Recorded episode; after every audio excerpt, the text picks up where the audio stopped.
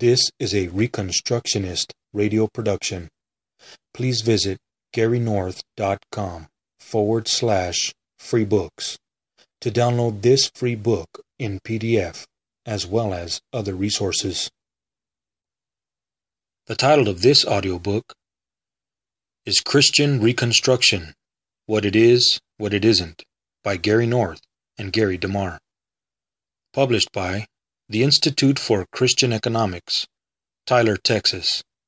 Copyright Gary North and Gary DeMar, 1991. Conclusion Part 1 Let us hear the conclusion of the whole matter. Fear God, and keep his commandments. For this is the whole duty of man. For God shall bring every work into judgment, with every secret thing, whether it be good or whether it be evil. Ecclesiastes 12, verses 13 through 14. God will bring all of man's work into judgment.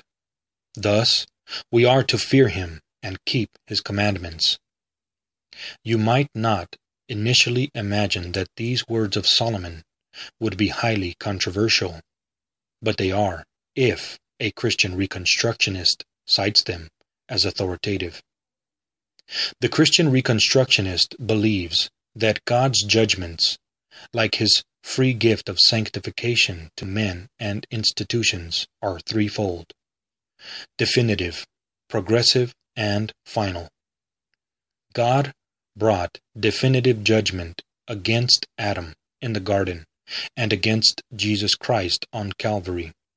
He also brings progressive judgments in history against individuals and societies that rebel against him, against the generation of Noah, the generation of the Tower of Babel, and Old Covenant Israel in 70 AD, Babylon, Medo Persia, Alexander's empire, and Rome also fell. He will bring final judgment at the end of history. So, a basic aspect of evangelism is calling upon God to bring his negative sanctions against his enemies in history. Having churches pray the imprecatory psalms, for example, Psalm 83, is an important and neglected aspect of evangelism. This means confrontation with God's enemies and also with all those inside the camp of the saints who maintain a permanent ceasefire with humanism. We must work to break up the alliance before God's judgments in history escalate. The alliance. The modern church does not believe that Solomon's words apply to the New Testament era. They apply only to the final judgment. Non Christians do not believe that the words will ever apply to man. Here we see the heart of the problem of both the modern church and modern humanism. Neither side takes Solomon's words seriously. The humanist denies that God will bring anyone into judgment, either in time or eternity. Christians believe in God's final judgment, but they are far less confident about his judgments in history. They are also unwilling to say which commandments are still binding today, let alone in what specific ways. So, there is today an operational alliance between the pietist churches and the humanists' world order. Both sides implicitly agree not to raise the question of God's commandments in public debate. Both sides are happy to debate the issues of the day apart from any reference to God's law. This cozy alliance is today being challenged at every point by two developments. 1. The growing awareness in the thinking of a minority of Christian leaders and a majority of humanist leaders that there is an inevitable war between two new world orders Christ's and autonomous man's. 2. The theological system known as Christian Reconstruction, which for the first time in, hist- in church history offers the biblical foundations of a comprehensive alternative to humanist civilization. I say at every point in order to make clear that I am not limiting my discussion to politics. The challenge of Christian Reconstructionism is much broader and far deeper than mere politics. Our concern is government, but not simply civil government. We begin our call for reconstruction with self government under God. From there we go to church government, family government, and only then to civil government. My slogan is Politics Fourth. The Biblical Alternative Christian Reconstruction is a relatively small Christian intellectual movement which is now beginning to influence Christian activists. While it began in the United States in the late 1960s, it is self-consciously internationalist in perspective, for its members believe that God calls the whole world to repentance.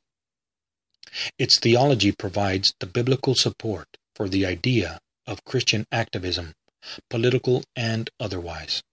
It teaches that every area of life, apart from God's healing grace, is in sin, under Satan's covenant, and therefore under God's judgment, in history and eternity.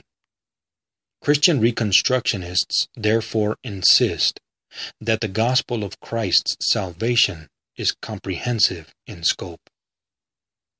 The legal and moral principles of the gospel must be applied plainly and specifically to every area of life. The church must therefore speak prophetically. Just as the prophets of old came to the kings and people of ancient Israel, so do Christian Reconstructionists come to Christians today and non Christians to remind them of the four covenants of God. We are inescapably under God's comprehensive covenant sanctions.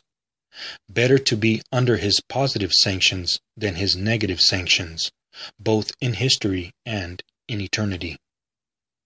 We Christians must proclaim this message of comprehensive redemption to the whole world. The whole creation longs to be released from the curse of sin. Romans 8 22 to 23 and only the gospel can provide this progressive release from sin and its effects until God's final judgment at last removes all curses from covenant keepers and removes covenant breakers from history, restoring his people and the creation to perfection. No one individual and no institution can attain perfection in history. Because of the effects of sin, but we are nevertheless required to work to achieve it. Perfection is our goal. Be ye therefore perfect, even as your Father which in heaven is perfect. Matthew 5:48. This is a sufficiently large task to keep God's church busy for at least a thousand more years. The Reconstructionist Radio Podcast Network brings to you a complete lineup of podcasts where you will hear practical and tactical theology. Our desire is not simply that you consume our shows, but that you also live out your faith in every area of life.